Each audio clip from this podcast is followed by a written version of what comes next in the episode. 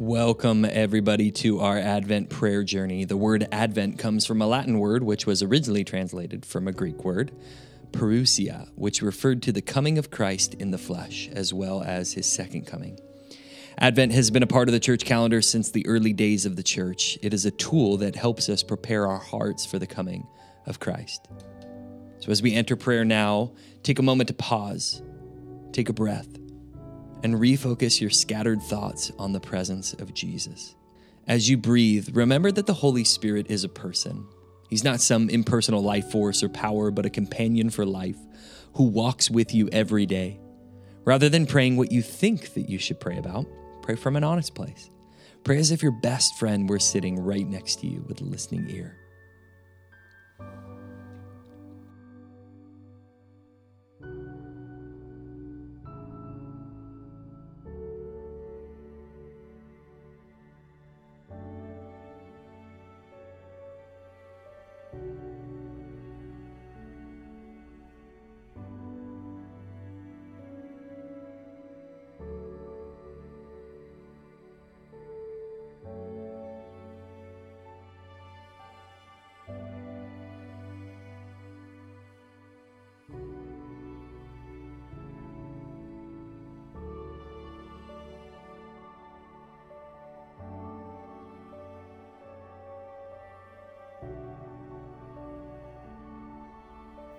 Today, we are reading my very favorite psalm, oh, actually my second favorite, behind Psalm chapter twenty-three. Uh, this is Psalm chapter ninety-seven. This is verses one through seven. It says this: "The Lord is king. Let the earth rejoice. Let the furthest coastlands be glad. Dark clouds surround him. Righteousness and justice are the foundation of his throne. Fire spreads ahead of him and burns up all his foes. His lightning flashes out across the world. The earth sees and trembles. The mountains melt like wax before the Lord, before the Lord of all the earth. The heavens proclaim his righteousness. Every nation sees his glory.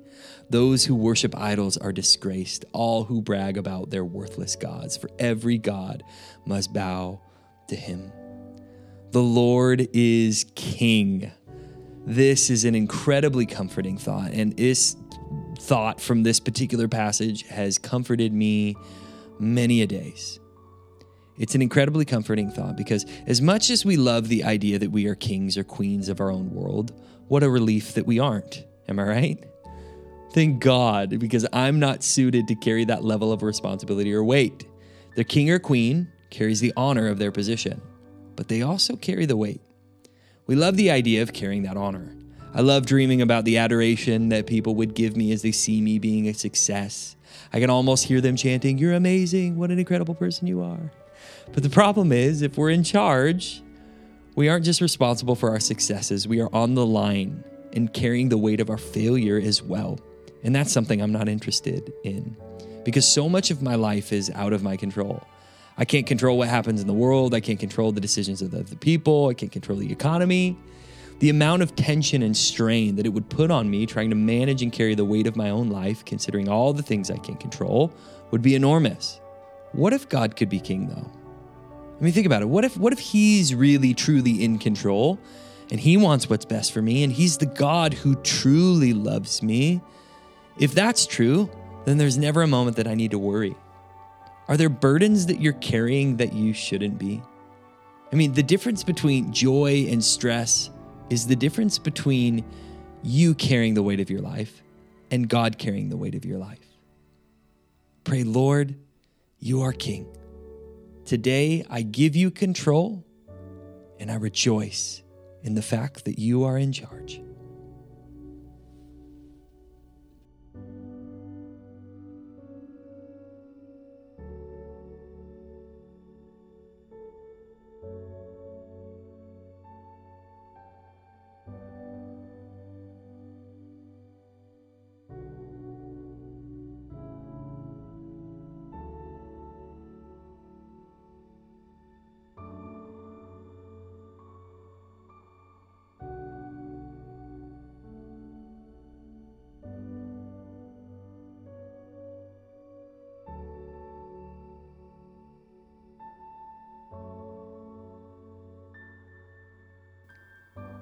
Hundreds of years before the coming of Christ, there were prophecies about his life. We're going to read this passage together today, and as we do, we will understand more fully who he is.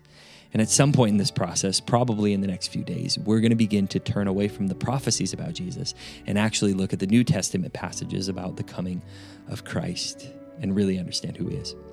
Okay, so this is Jeremiah chapter thirty-three, verses fourteen through seventeen. The days are coming, declares the Lord, when I will fulfill the good promise that I made to the people of Israel and Judah. In those days, at that time, I will make a righteous branch sprout from David's line.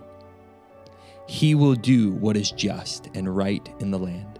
In those days, Judah will be saved, and Jerusalem will live in safety.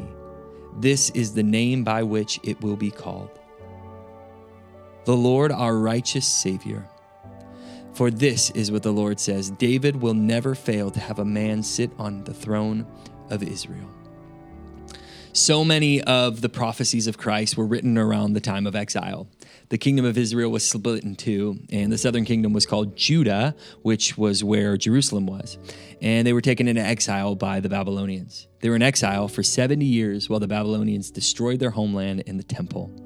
Prophecies like this one gave uh, the Jews a hope of a life returned to home. And after seventy years, they returned home. But they returned home only to find their land in ruin.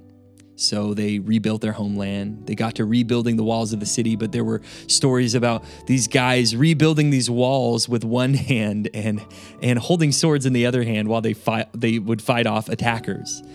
So they went on for, for a while in their homeland, rebuilding the cities and rebuilding the walls. But a short time later, Israel was again overthrown by an outside nation. He, they were overthrown by Alexander the Great and the Greeks, but they were allowed to stay in their homeland.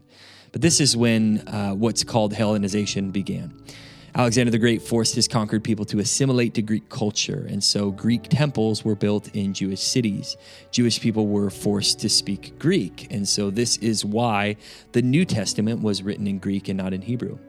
But then, after the Greeks, another nation came and took them over, and that's the nation of Rome. And this happened about sixty years before the coming of Christ.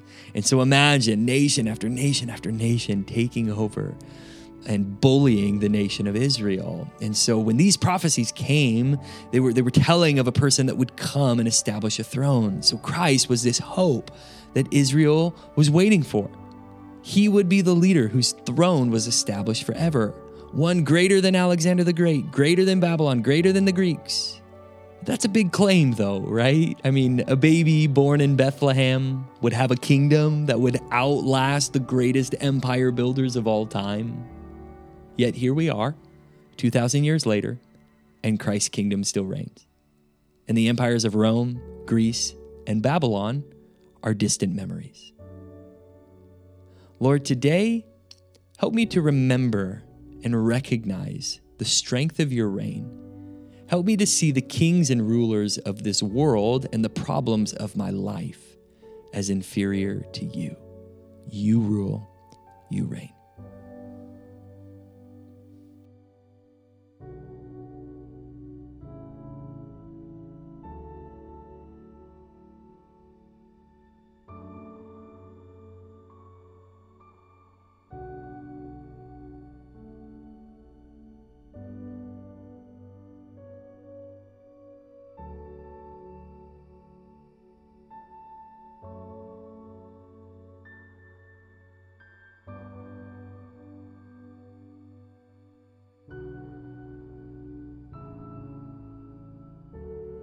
Let's return again to our passage, and this time I want you to listen for the natural inflections that you hear.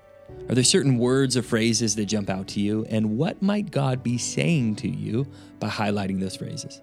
Jeremiah chapter thirty-three, verses fourteen to seventeen. The days are coming, declares the Lord, when I will fulfill the good promise I have made to the people of Israel and Judah.